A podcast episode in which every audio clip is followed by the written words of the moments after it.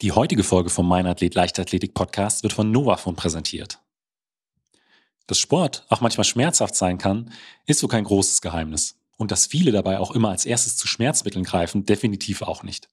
Doch das muss nicht sein, denn mit dem Novafon kann man mittels Vibration chronische und auch akute Beschwerden behandeln. Dies ist durch wissenschaftliche Studien immer wieder belegt worden und auch die Anzahl der bekannten Nutzer spricht einfach für sich.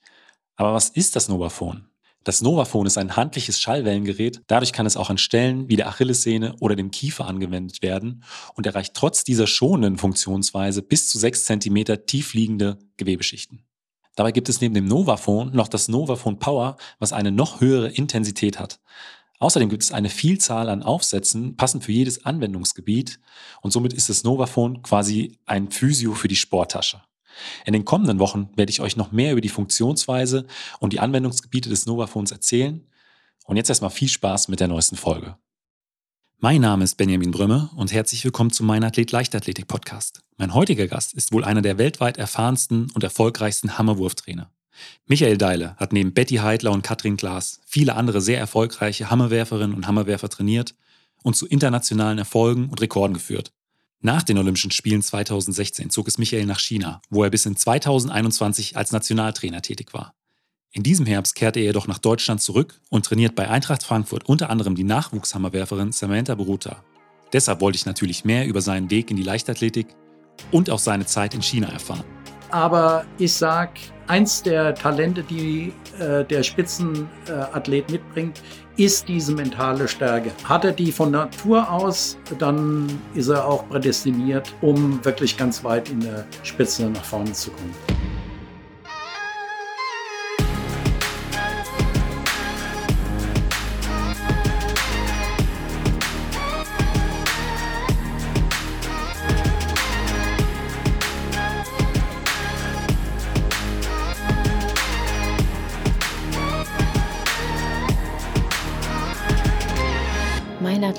Der Leichtathletik-Podcast aus Frankfurt am Main.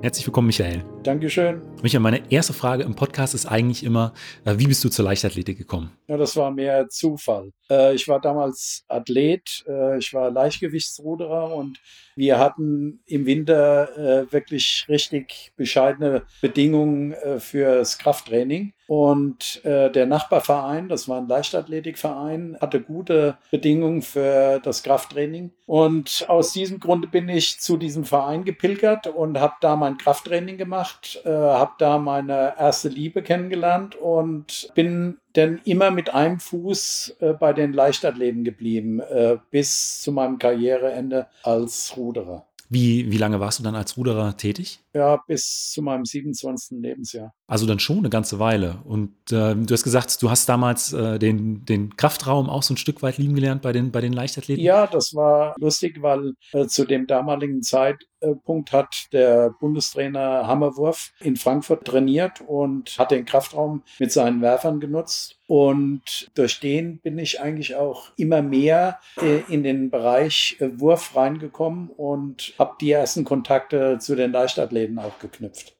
Also im Prinzip, meine, meine zweite Frage, die hätte an die erste angeknüpft, wie bist du zum Hammerwurf gekommen, äh, erklärt sich da auch schon, also einfach schon durch, durch diesen ersten direkten Kontakt mit dem äh, damaligen Bundestrainer. Ja, genau. Der hat mich dann auch äh, nach meiner Ruderkarriere äh, gefragt, ob ich noch äh, Interesse hätte, in der Leichtathletik äh, als Trainer zu arbeiten. Und der damalige Leichtathletik-Trainer in dem Bereich in Frankfurt hat mich mit einer Frage provoziert, ob ich das Training besser machen könnte als er. Und dann habe ich gesagt, ich kann es ja mal probieren. Und äh, dann habe ich wirklich dann, äh, das auch ausprobiert und mit einer Kindergruppe angefangen, äh, Leichtathletik zu betreiben und war auch ziemlich schnell erfolgreich gewesen. Zeitlich, äh, wann war das so ungefähr? Oh, das ist eine gute Frage. Vor 45 Jahren. Also, oh, jetzt muss ich auch.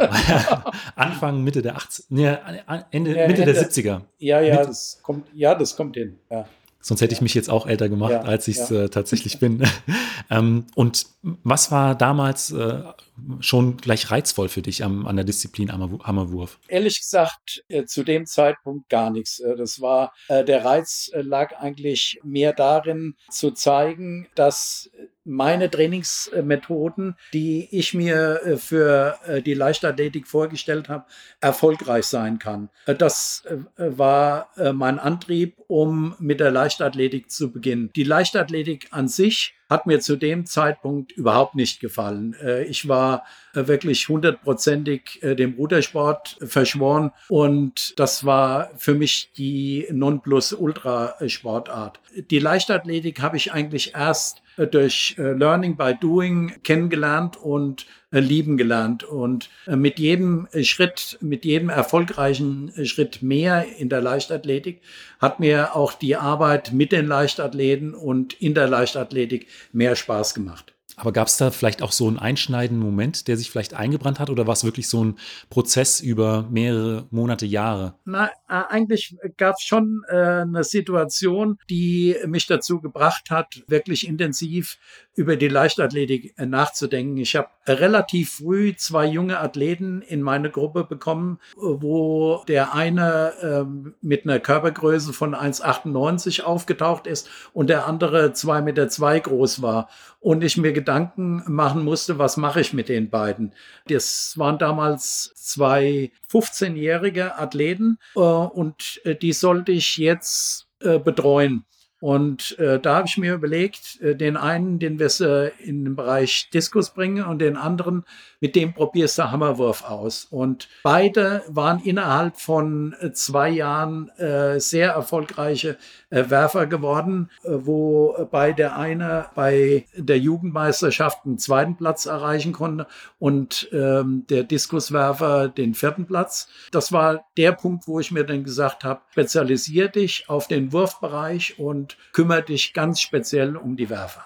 Wobei man äh, bei solchen Typen auch äh, eigentlich sagen muss, äh, wenn äh, die zu dir kommen mit deinem Ruder-Background, äh, da würde es bei mir auch klingen, die mit 15 Jahren, äh, 1,98 Meter, 2,2 Meter, zwei, könnten auch gute äh, Schwergewichtsruderer werden mit diesen Maßen. Und dass du dann trotzdem gesagt hast, okay, ich äh, bin jetzt, ich bin zwar noch mit dem Herzen äh, beim Rudern, aber ich will die jetzt hier in der Leichtathletik beim Hammerwurf voran. Ja, ähm, man, man schaltet dann äh, relativ schnell um. Äh, man äh, sieht dann plötzlich die neuen Möglichkeiten in der neuen Sportart und will dann auch in dieser neuen Sportart was Neues bewegen. Und das war für mich eigentlich der Antrieb, um wirklich in der Leichtathletik äh, Vollgas zu geben.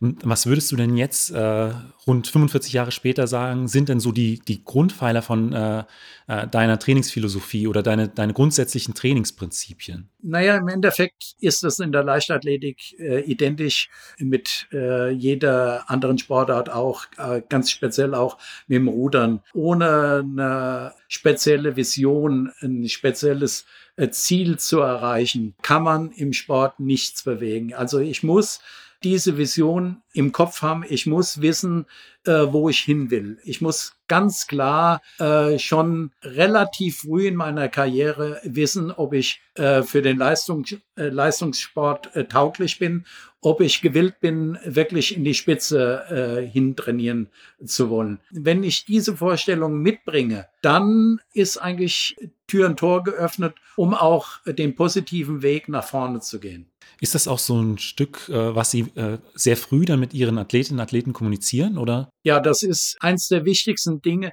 die man eigentlich als Trainer äh, dem Athleten mitgeben muss. Wenn man das Talent in dem Athleten entdeckt hat und weiß, dass das Talent ausreichend ist, um wirklich den nächsten Schritt nach vorne zu gehen, dann sollte man den Schritt auch äh, gehen. Wenn da schon Zweifel bestehen, dann äh, sollte man dem Athleten auch frei heraus den Rat geben, lieber was anderes zu machen, als den Leistungssport äh, zu wählen.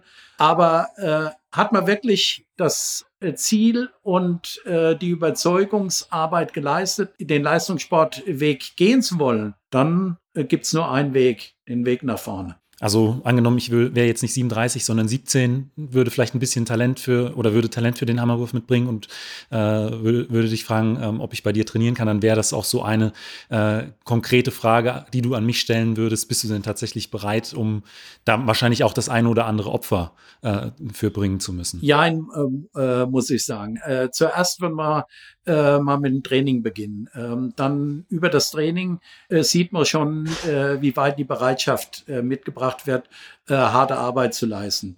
Äh, sehe ich die ersten Fortschritte in, auch in der Bereitschaft und die Möglichkeit, den nächsten Schritt gehen zu wollen, dann würde ich die konkrete Frage stellen. Bist du bereit, den nächsten Schritt zu gehen? Und äh, ich sehe die Möglichkeit für dich, ganz weit nach vorne zu kommen. Äh, wollen wir oder wollen wir nicht? Und wenn äh, jetzt die Bereitschaft erklärt wird, den Weg zu gehen, dann bin ich auch gern bereit, äh, den nächsten Schritt mit dem Athleten zu gehen. Wie, wie würde denn so der nächste Schritt dann aussehen? Naja, äh, normales Kindertraining äh, sieht ja so aus, äh, dass in der Woche vielleicht dreimal trainiert wird. Äh, der nächste Schritt, äh, Schritt würde heißen, äh, fünf bis sechsmal die Woche zu trainieren. Der nächste Schritt daraufhin würde bedeuten, dass man schon äh, duale Karriere plant. Das heißt, Schule und Training in Einklang zu bringen, um mehr als siebenmal die Woche zu trainieren. Und da muss man schon ein relativ harmonisches System äh, entwickeln, damit das überhaupt funktionieren kann. Also das ist dann schon wirklich eine, eine Planung über einen Olympiazyklus oder wahrscheinlich eventuell auch einen längeren Zyklus, weil wenn man jetzt mit 16, äh, 17 Jahren zu Ihnen kommt äh, und Sie dann einschätzen, in weiß sechs bis acht Jahren ist jemand bereit, um da äh, vorne mitzuspielen, geht dann Ihre Planung auch über so viele Jahre im Prinzip ab diesem bestimmten Punkt dann schon los oder? Muss es ja man weiß, äh, dass man einen talentierten Athleten über zehn Jahre begleiten muss, um von Grundlagentraining hin bis zum Spitzentraining äh, zu entwickeln. Jetzt äh, in der heutigen Zeit ist es meistens so, dass man unterschiedliche Trainer für bestimmte Entwicklungsstufen äh, involviert. Zu meiner damaligen Zeit, als ich angefangen habe, äh, musste ich alle Wege durchgehen. Das heißt, vom Grundlagentraining bis zum Spitzentraining äh, alle Stufen durchlaufen. Und dann äh, hatte ich äh, viele Athleten, die ich wirklich mehr als zehn Jahre begleitet habe. Ja. Was äh, würden Sie denn äh, sagen, was den Unterschied zwischen Athleten, die vom Grundsatz her alles äh, für die Weltspitze mitbringen, es am Ende aber nicht schaffen äh, und zu denen unterscheidet, die es dann tatsächlich an die, äh, in die Weltspitze geschafft haben. Also was sind da so vielleicht Feinheiten, die dann, dann doch nochmal den Unterschied machen? Das ist relativ einfach erklärt. Äh, das ist einfach äh, das Mentale, äh, den unbedingten Willen, ganz nach vorne äh, gehen zu wollen, der Beste sein zu wollen. Und das ist die wichtigste Voraussetzung, um einen Spitzenathleten zu entwickeln.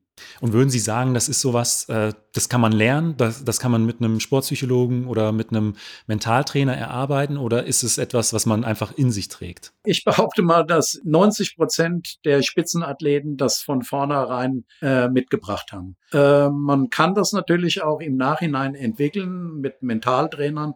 Aber ich sag, eins der Talente, die äh, der Spitzenathlet mitbringt, ist diese mentale Stärke. Hat er die von Natur aus, dann ist er auch prädestiniert, um wirklich ganz weit in der Spitze nach vorne zu kommen. Aber was muss man sonst mitbringen, um eine gute Hammerwerferin oder ein guter Hammerwerfer zu werden? Sie haben vorhin von den 1,98 Meter großen 15-Jährigen gesprochen. Ist das sowas, was äh, zwingend erforderlich ist? Eine, große, ja. eine Körpergröße von an die zwei Meter? Zum Glück ist das nicht zwingend äh, notwendig. Äh, ich hatte alle Typen, äh, von relativ äh, klein gewachsenen Athleten, äh, die sehr schnellkräftig waren, bis zu recht groß gewachsenen Athleten, war eigentlich jeder Typ dabei. Und jeder Typ äh, war auf seine Art und Weise in der Lage, äh, eine absolute Topleistung zu entwickeln. Und dann sind wir wieder bei dem Punkt, den wir vorher angesprochen haben. Äh, die mentale Stärke hat nachher ausgemacht, wie weit der Athlet äh, sich entwickelt hat. Also sind es gar nicht so zwingend die körperlichen äh, Naja, ohne. Ein Stück weit vielleicht schon, aber. Ja, ohne, ohne die körperlichen äh, Voraussetzungen, äh, die primären äh, körper, körperlichen Voraussetzungen, geht's natürlich auch äh, nicht. Äh, ich brauche schon äh, eine bestimmte Fähigkeit oder eine bestimmte Muskulatur, äh, eine schnellkräftige Muskulatur, die mich befähigt, ähm, nachher Weltklasseleistungen zu entwickeln. Das sind bestimmte Grundvoraussetzungen, die der Athlet mitbringen muss. So ganz ohne Fähigkeiten geht's denn auch nicht. Ja. In der äh, ersten Folge, die ich mit Gesa äh, Krause aufgenommen hatte, hat sie äh, gesagt, sie geht davon aus, dass sie im Hammerwurf wahrscheinlich nicht den Erfolg gehabt hätte wie über die 3000 Meter Hindernis. Ähm, ist, glaube ich, eine gute Selbsteinschätzung. Äh, ja, wenn man äh, Gesa betrachtet, die mit knapp 50 Kilo äh, ihre Runden äh, dreht. Äh, ein Hammerwerfer mit 50 Kilo ist unvorstellbar. Ja. Also das äh, vom Grundsatz her, das Hammerwurftraining ist äh, schon, da liegen die Schwerpunkte beim, in der Kraft und wahrscheinlich auch in der, äh, in der technischen Umsetzung. Ja, das ist eigentlich ganz gut erklärt. Beide Voraussetzungen, Kraft und Kraftschnelligkeit und äh, Technik äh, machen nachher einen guten Werfer aus, ja. Und wie kann man sich denn jetzt so über das Jahr gesehen grundsätzlich einen Aufbau vorstellen in einem, in einem Hammerwurftraining, wenn man das überhaupt so verallgemeinern kann? Wir reden ja äh, gerade in der Leichtathletik gerne von Periodisierung. Und äh, die Periodisierung ist äh, ein zentrales Mittel, um den Athleten zu entwickeln. Wir sagen, wir entwickeln den Athleten vom allgemeinen Training über Maximalkrafttraining, über spezielle Krafttraining hin zum speziellen Wurf. Das hat von äh, meinen Anfängen bis äh, zum, äh, zur heutigen Entwicklung äh, eigentlich immer seine Gültigkeit äh, behalten. Die Tendenz geht immer mehr dahin, dass man die Periodisierung verfeinert und äh, so gestaltet, dass sie individuell auf den einzelnen Athleten zugeschnitten ist. Das ist natürlich äh, in der heutigen Zeit viel, viel besser geworden, als vor, äh, das vor 40 Jahren war. Nutzen Sie da auch Technik im Training? Also spielt da mittlerweile auch viel äh, Technik im Training eine Rolle? Ganz klar, spielen natürlich auch äh, technische Möglichkeiten eine wichtige äh, Rolle. Das, was der Laie äh, ganz gern äh, sieht, sind so Videoanalysen, die auch im Fußball gemacht werden. Die, diese Videoanalysen gibt's äh, in der Leichtathletik natürlich in dem Maße äh, genauso wie im Fußball und äh, wir nutzen die äh, ähnlich wie die Fußballer auch. Also Dartfisch zum Beispiel, wo man ja. dann auch Winkel, ja. äh, Abflugwinkel ja. sieht. Äh, Geschwindigkeiten, Winkel, Messungen, Rhythmusstrukturen, äh, das wird alles damit gemessen. Also eine Geschichte, die mir immer wieder einfällt, wenn ich an das ähm, äh, Training von Betty Heidler und, und Katrin Klaas denke, äh, zu der Zeit, als ich noch, auch noch aktiv war, war ähm, eine Krafttrainingseinheit äh, in, in Karlbach, in der Leichtathletikhalle hier in Frankfurt.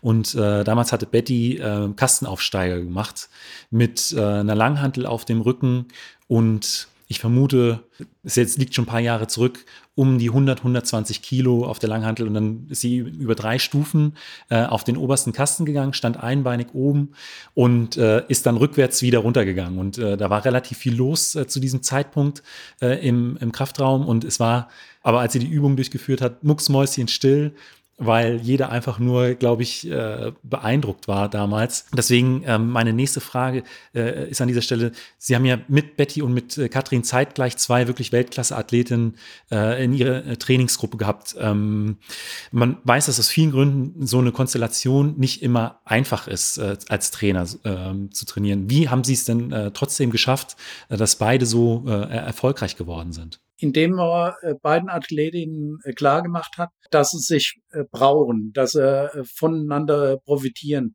dass jede ihre individuellen Stärken mitten ins Team reinbringen sollte und die jeweilige andere von diesen Stärken lernt zu profitieren. das war die primäre Voraussetzung. Es ist natürlich äh, schwierig, äh, wenn man zwei Weltklasse-Athletinnen hat, immer die Balance zu halten. Das ist in einer speziellen Phase recht gut gelungen, in einer anderen Phase äh, weitaus weniger, äh, bis hin äh, zum Bruch, dass Katrin dann irgendwann mal gesagt hat, ähm, ich will die Gruppe wechseln. Damit muss man als Trainer leben. Das äh, kann man auch nicht immer verhindern, äh, obwohl ich es äh, viel lieber gesehen hätte, dass beide äh, bis zu ihrem Karriereende zusammengearbeitet hätten. Aber es war eine sehr erfolgreiche äh, Zeit, mit, äh, das, die letztendlich darin gegipfelt hat, dass Betty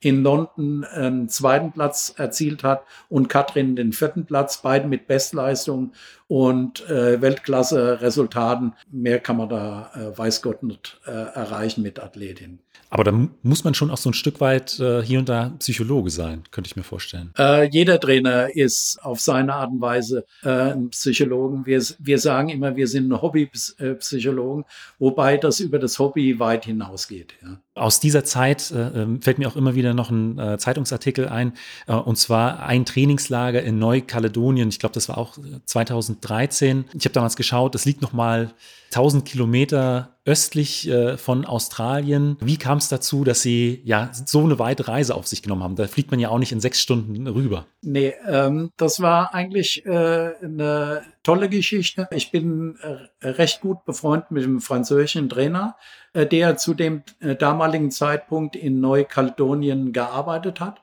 Der hat uns eingeladen und äh, wir haben uns immer überlegt, machen wir den Schritt hin nach Neukaledonien weil wir äh, einen Riesenbammel vor dieser gigantischen Reise gehabt haben. Und äh, wir haben dann aber dann irgendwann uns wirklich entschlossen, äh, diese äh, Tortur auf uns zu nehmen und Terry, den französischen Trainer, äh, zu besuchen. Und im Nachhinein muss ich sagen, es war eins der schönsten Trainingslager, die wir je gemacht haben. Also äh, die Insel ist ein Traum. Äh, das ist ähm, Karibik-Feeling äh, pur. Äh, mit äh, super Trainingsmöglichkeiten, mit einer ganz tollen Unterbringung. Äh, die Leute waren einfach äh, fantastisch. Äh, das war eine Gastfreundschaft, wie man sie sich eigentlich nur erträumt. Und die Resultate hinterher waren auch recht ordentlich. Wir haben eben schon mal kurz über äh, die Olympischen Spiele 2012 in London gesprochen. Nach den Olympischen Spielen 2016 in Rio sind Sie dann aber nach China gegangen. Dort als Nationaltrainer ähm, haben Sie die letzten fünf Jahre äh, verbracht. Wie, wie kam es denn dazu? Naja, im Endeffekt bin ich mit einem gewissen Frust aus äh, Deutschland weggegangen. Ich wollte eigentlich in Deutschland äh, weiterarbeiten, äh, habe auch äh, mit dem Verband äh, äh, Verhandlungen geführt, um meine Arbeit im Verband fortzusetzen. Das, was mir unterbreitet worden ist als Arbeitsbedingungen und auch als Honorierung für meine Arbeit, war so unterirdisch, äh, dass ich dann aus einem gewissen Frust heraus und aus äh, einer mega Enttäuschung heraus gesagt habe, ich nehme ein Angebot aus China an, das parallel zu dieser damaligen Verhandlung äh, stattgefunden hat. Damals ist ein chinesischer Scout auf mich zugekommen und hat mich gefragt, ob ich mir vorstellen könnte, in China zu trainieren. Und ich habe ihm äh, zu diesem Zeitpunkt klar gesagt, dass ich noch für äh, den deutschen Verband arbeite und eigentlich gar kein Interesse habe, nach China zu gehen. Aber nach der Enttäuschung mit äh, dem deutschen Verband habe ich äh, mich entschlossen, äh, das Angebot anzunehmen und bin in das Abenteuer China denn eingestiegen. Wo warst du dann damals genau? Äh, ich habe angefangen in Xi'an, ja, in der Shanxi-Provinz. Das ist so etwa 2000 Kilometer südwestlich von Peking. Ja. Das ist ja schon ein großer Schritt. Also ähm, jetzt zu sagen, ähm, ich äh, die nächsten Jahre, ich weiß nicht, ob damals schon feststand, dass es äh, definitiv fünf Jahre sind, ähm, reise, werde ich in einer ganz anderen Kultur leben, dort andere Athleten, Athleten äh, zu trainieren. Könnte mir vorstellen, dass das ein Stück weit trotz der Frustration auch erstmal eine, eine gewisse Hürde war, die da überwunden werden musste. Naja, man kann ja nicht sagen, dass man sofort mit einer gigantischen Euphorie äh, den Schritt macht. Man ist erstmal geplagt von Zweifeln und auch von gewissen Ängsten. Aber jeder, der äh, im Leistungssport gearbeitet hat, weiß, dass es eine der Herausforderungen im Leistungssport ist, diese Ängste zu überwinden. Und genau das war für mich auch der Antrieb, den Schritt zu machen. Ich wollte einfach was Neues kennenlernen und mich weiterentwickeln. Und äh, deshalb bin ich äh, denn auch relativ schnell mit einer gewissen Euphorie nach China gegangen. Und äh, wie waren dann die Bedingungen vor Ort? Wie kann man sich das vorstellen? Ähm, ganz anders als äh, die landläufige Meinung, äh, die hier in Deutschland äh, vorherrscht. Hier in Deutschland äh, äh glauben wir ja immer, der Mittelpunkt der Welt und des Weltgeschehens zu sein. Und ich musste mich schnell eines äh, Besseren belehren lassen und äh, musste feststellen, dass in China hervorragende Trainingsbedingungen vorherrschen, äh, hervorragende, hochgradige Anlagen auch vorhanden sind, die auf Weltniveau ganz, ganz weit oben angesiedelt sind. Ich würde sagen, das sind mit die besten Anlagen, auf denen ich bis jetzt trainiert habe mit meinen Athleten. Also, dass man da ein Stadion, eine Halle, ein Kraftraum, alles äh, im Prinzip fußläufig häufig. Äh ja, ich will nur mal ein Beispiel geben. Äh, ich habe jetzt äh, in den letzten drei Monaten mit meinen Athleten in China in einem Stadion trainiert, äh, das ungefähr 45.000 Personen fasst, mit meinem Team allein. Das hieß, mit drei Athletinnen, einem Dolmetscher und einem Physiotherapeuten konnte ich das Stadion für mich alleine nutzen. Ich hatte einen eigenen Wurfplatz, ich hatte drei Krafträume, mehr kann man nicht erwarten. Das komplette Stadion stand äh, leer. leer. Wow. ähm, mit wem hast du da genau trainiert? Du hast gesagt, ne, mit zwei, zum Schluss mit zwei, drei Athleten? Ja, wenn ich jetzt die Namen nenne, das sagt natürlich keinem was, aber drei Spitzenwerferinnen aus China, wobei jetzt gehe ich tatsächlich meinen Namen rein, die Lorna bei den Olympischen Spielen in Tokio mitgemacht hat. Die hat dort einen 14. Platz belegt, äh, hätte äh, wesentlich besser sein können, aber äh, kurz vor den Olympischen Spielen haben sie äh, die Athletin aus meiner Gruppe herausgenommen und haben äh, mit einer recht merkwürdigen Begründung die Athletin alleine nach Tokio äh, geschickt und äh, ich habe äh, mit den beiden Nachwuchswerferinnen, zwei U23-Werferinnen, äh, die Vorbereitung für die China Games denn durchgezogen und bin dann bei den Ch chinesischen Meisterschaften, bei diesen sogenannten China Games, mit diesen beiden Athletinnen gegen die restliche chinesische Konkurrenz angetreten. Und äh, wir konnten recht gute Ergebnisse erzielen. Wir haben einen zweiten und vierten Platz erzielt. Einen zweiten Platz hinter der Silbermedaillengewinnerin äh, Wang äh, Cheng äh, sind nur um 17 Zentimeter von ihr geschlagen worden und äh, konnten ein Resultat von 74, 47 erzielen. Äh, also auch eine absolute Weltklasse-Leistung. Und die äh, zweite Athletin hat auch Bestleistung mit äh, 70, 19 geworfen, hat dort einen vierten Platz äh, erreicht. Lorna hat äh, einen dritten Platz gemacht mit äh, 73. Ähm, 19, glaube ich. Es waren also insgesamt hervorragende Ergebnisse. Und würdest du sagen, dass die Athletinnen auch das mitgebracht haben, was du dir äh, von ähm, Bilderbuchathletinnen gewünscht hättest? Also ja, dieses, zumindest, Einstellung? Ja, zumindest die zwei Jungen haben äh, diese Einstellung mitgebracht. Äh, Lorna, die bei den Olympischen Spielen gestartet ist, nicht. Äh, die äh, hat gigantische mentale Probleme gehabt. Deswegen ist die auch an ihren Möglichkeiten vorbeigegangen. Aber die beiden jungen Athletinnen, ja, die haben das mitgebracht. Ja. Ähm, was man auch immer wieder mitbekommt, äh, dass du ja nicht der einzige internationale äh, oder ausländische Trainer äh, bist oder warst, der in China tätig war. Zum Beispiel ähm, der ähm, chinesische 100-Meter-Sprinter, der jetzt auch im Finale bei den Olympischen Spielen war, Su Bingtian, ja. wird ja von Randy Huntington trainiert, einem Amerikaner. Hat da ein Austausch stattgefunden, ja. auch mit, mit anderen Trainern? Das war das Positive in China, dass sämtliche ausländischen Trainer hervorragenden Kontakt hatten und sich äh, hervorragend ausgetauscht äh, haben, im, sowohl im positiven wie im negativen Sinne. Also jetzt positiv meine ich, dass wir die Weiterentwicklung der Athleten immer diskutiert haben, jetzt vom äh, fachlichen äh, Standpunkt her. Äh, das Negative war mehr das Umfeld, was wir bewältigen mussten. Da haben wir uns auch wirklich gut ausgetauscht, um möglichst unbeschadet das chinesische Umfeld zu überstehen.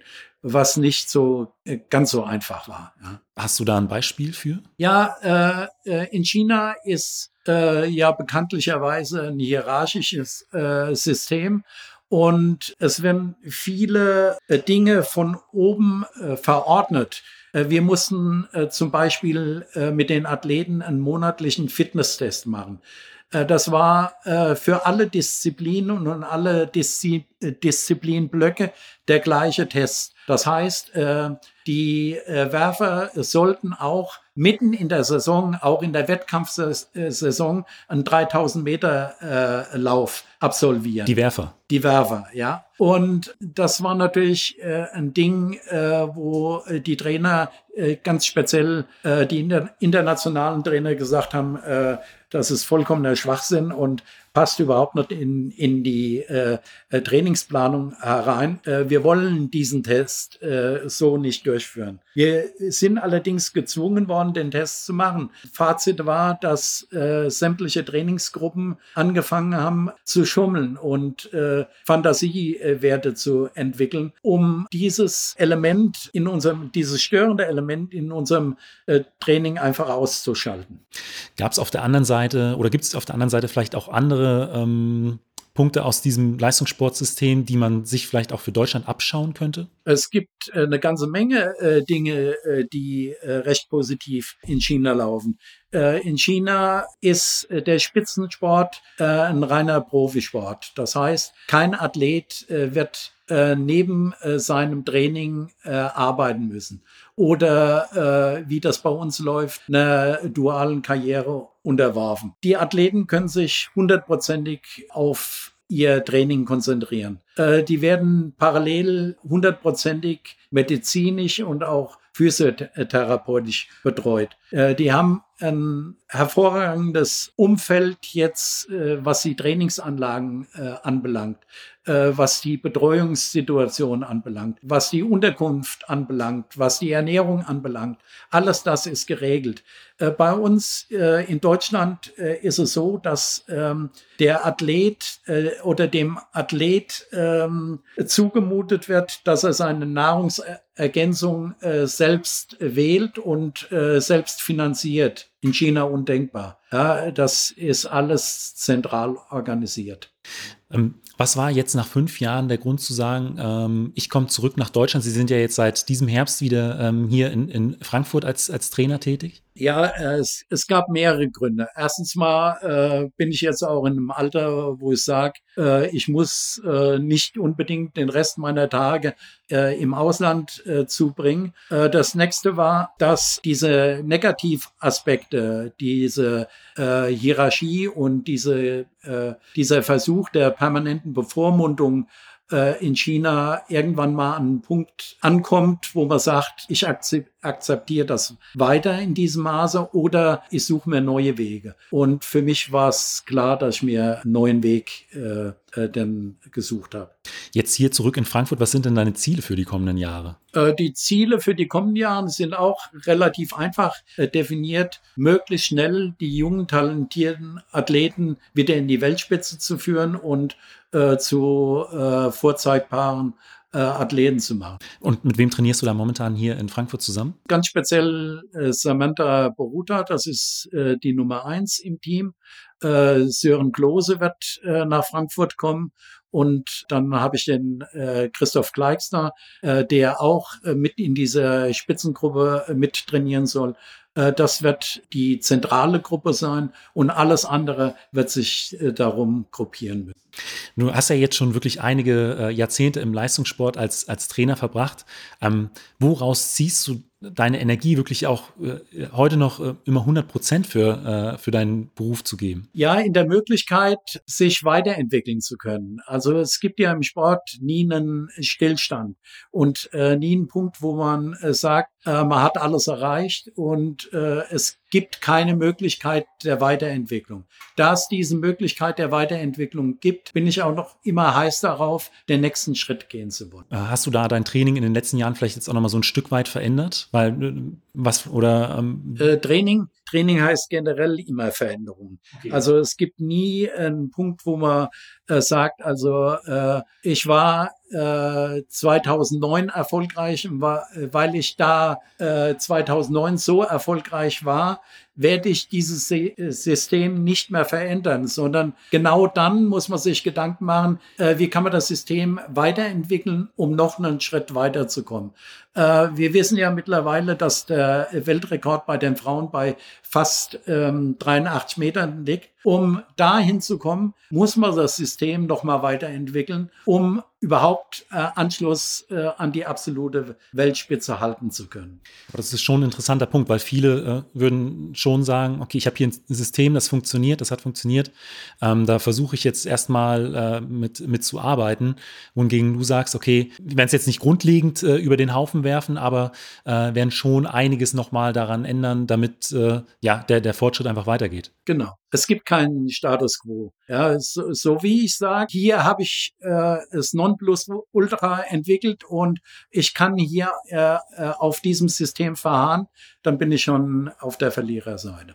Ähm, in den, in den äh, vergangenen Jahren hast du ja auch äh, immer wieder viele Interviews geführt. Was ist denn so ein Missverständnis über dich oder deine Arbeit, die du immer wieder zu hören bekommst? Also es wird keiner direkt zu mir kommen und sagen, also äh, das und das hast du falsch gemacht. Äh, viele, die unterhalten sich ja gerne hinter meinem Rücken über mich und deshalb möchte ich eigentlich diese Frage gern an diese Leute weitergeben, weil es mir egal, was andere Leute äh, da über mich sagen oder was sie behaupten, interessiert mich recht wenig. Dann kommen wir jetzt zu den fünf Fragen, die ich jedem meiner Gäste stelle. Und da ist die erste immer, was war dein bisher schönster Wettkampf? Also unabhängig von der Platzierung, sondern äh, der, an dem die meisten Emotionen dranhängen. Ja, das ist, äh, da habe ich mir lange Gedanken darüber gemacht. Und äh, ich musste äh, feststellen, es ist nicht ein Wettkampf, das sind mehrere Wettkämpfe. Äh, der letzte Wettkampf, den ich in China gemacht habe mit meinen beiden Jungen, äh, Athletin, das war einer ähm, auf emotional höchstem äh, Niveau. Äh, der Wettkampf äh, mit Betty in London, äh, mit Betty und äh, Katrin in London war einer äh, der Wettkämpfe, die ich nie vergessen werde, weil ähm, da zwei Dinge zusammenkommen. Einmal das Positive, nämlich die beiden guten äh, Resultate und einmal das Negative, dass ein, äh, äh, der beste Wurf von Betty erstmal nicht gemessen worden ist und äh, wir bestimmt eine halbe Stunde äh, warten mussten, bis wir wussten, äh, in welche Richtung sich der Wettkampf entwickeln wird. Ein weiterer Wettkampf äh, war der Gewinn der Weltmeisterschaft mit Carsten Kobs in Sevilla. Goldmedaille bei einer Weltmeisterschaft, das war meine erste Goldmedaille äh, mit einem Athleten. Das war absolut höchstes Niveau. Ich habe im Stadion gesessen und war vollkommen schockiert. Ich habe bestimmt eine Stunde nach dem Wettkampf immer noch im Stadion gesessen und habe mich keinen Millimeter bewegt, weil ich nicht in der Lage dazu war. Äh, das sind so Momente, die man nie vergisst. Äh, mit äh, Kirsten Münchow, Gewinn der Bronzemedaille in Sydney, war auch so ein Schlüsselerlebnis. Werde ich nie vergessen. Es war einer der schönsten Wettkämpfe, die ich je gemacht habe. Ich hätte jetzt was gesagt, da hat man als Trainer manchmal vielleicht so ein Stück weit den Vorteil gegenüber äh, den Athletinnen, dass man nicht sofort äh, einem äh, Interview, bei einem Interview parat stehen muss. Aber tatsächlich, äh, wenn ich jetzt äh, drüber nachdenke, sind die Reporter ja dann auch recht häufig auf der, auf der Trainertribüne und dann äh, ist man da auch recht schnell gefordert. Manchmal hat man das Glück äh, und äh, die Reporter suchen zuerst den Athleten und äh, dann hat man ein bisschen eine Chance herunterzukommen. Aber wenn man dann direkt mit den äh, Reportern konfrontiert ist, dann ist es richtig schwierig, äh, mit den Emotionen umzugehen. Ähm, zum Sport gehören ja nicht nur Höhen, sondern auch Tiefen. Was war denn äh, rückblickend besonders schwieriger Wettkampf, äh, wo Sie vielleicht auch äh, irgendwas, ein Learning, irgendwas daraus gelernt haben? Da muss ich auch wiederum sagen, es gibt nicht einen Wettkampf, äh, wo man äh, sagt, äh, ich habe daraus äh, was gelernt. Man lernt mit jedem Wettkampf äh, ein Stückchen mehr. Und äh, ich kann auch nicht sagen, was der schwierigste Wettkampf war. Äh, ein ganz schwieriger Wettkampf war zum Beispiel Sydney äh, mit äh, Kessen Münchow. Äh, da hatten wir eine Quali-Situation. Ähm, da war ich als Trainer eingesetzt. Meine Athletin hat in der äh, auf der Westseite äh, geworfen und ich habe eine Eintrittskarte für die Ostseite gehabt. Ich habe von meiner Athletin eine Minifigur gesehen. Ich habe die eigentlich nur über Monitor äh, äh, verfolgen können. Ich konnte keine Anweisung geben, nichts. Das war eine der schwierigsten Situationen, äh, die ich bewältigen musste mit, mit meiner Athletin damals. Aber auch London könnte ich mir vorstellen, in der Situation, äh, wo ähm, in, äh, die Situation, äh, als der Wurf nicht richtig gemessen wurde äh, von Betty, ich kann mich da auch noch dran erinnern, ähm, ein, äh, ein Fotograf hat, glaube ich, dann auch einen Nachweis dafür geliefert, dass äh, eine bestimmte Weite übertroffen haben muss. Und das, nee, das hat, war das Fernsehen. Oder das Fernsehen. Gewesen, ja. Äh, wir äh, wussten eigentlich relativ schnell nach dem Wurf, schon aus dem Gefühl heraus, äh, das kann nicht die Weide gewesen sein. Und äh, ich habe äh, Betty äh, relativ schnell gesagt, sie soll Protest einlegen und sie soll darauf bestehen, dass der Wurf markiert wird, dass er nachgemessen werden kann. Dann kam äh, der Videobeweis und äh, da nach dem Videobeweis ist dann der Wurf nachgemessen worden und äh, damit war dann äh, auch klar, dass Betty äh, in den Medaillenrängen war. War das das erste Mal, dass es so zu so einer Situation Ja. gekommen ist? Ja. Und das Lustige war, dass wir äh, im Prinzip einige Jahre später in London die gleiche Situation nochmal gehabt haben, mit der gleichen Kampfrichterin. Und das war äh, schon äh, eine lustige Angelegenheit. Denn. Das kann ich- vor allen Dingen äh, gleich, das gleiche Stadion, die gleiche Ja. Kampfrichterin. Ja. Dann kommen wir noch mal ganz kurz zurück zum Training. Was sind denn so Trainingsinhalte, auf die Sie sich äh, ganz besonders freuen? Also es gibt ja auch als Trainer bestimmte Sachen, die äh, spannender sind als, als andere Punkte. Ja, ich muss, auch darüber habe ich mir äh, relativ lang Gedanken gemacht. Und äh, ich muss sagen, ich bin so äh, trainingsverrückt, dass ich sage, ich freue mich auf jedes Training und auf jede Einheit. Äh, es gibt keine besondere Einheit, auf die ich mich mehr freue äh, als auf andere Einheiten. Äh, also es hält sich so ziemlich die Waage. Auch weil einfach alles dazugehört, um Ja. Äh, Ja. am Ende zu den Ergebnissen zu kommen. Genau, genau. Dann kommen wir jetzt zur letzten Frage und die ist immer, was würden Sie äh, jüngeren Athleten oder Trainern äh, oder Ihrem jüngeren Ich mit auf den Weg geben wollen? Also, äh, was ich denen auf dem Weg mitgeben würde, ist, an ihre Vision zu glauben. Erstmal eine Vision zu entwickeln und zu sagen, ich will der Beste werden. Und äh, dann dieses Ziel wirklich konsequent verfolgen. Anders wird es nichts. Ja, wenn ich der Beste werden will, muss ich mich auch wie der Beste verhalten. Michael, vielen Dank für dieses Interview. Falls euch die Folge gefallen hat, hinterlasst mir doch einfach eine Bewertung bei Spotify, iTunes oder eurem Podcatcher und abonniert den Podcast. Vielen Dank und bis zum nächsten Mal.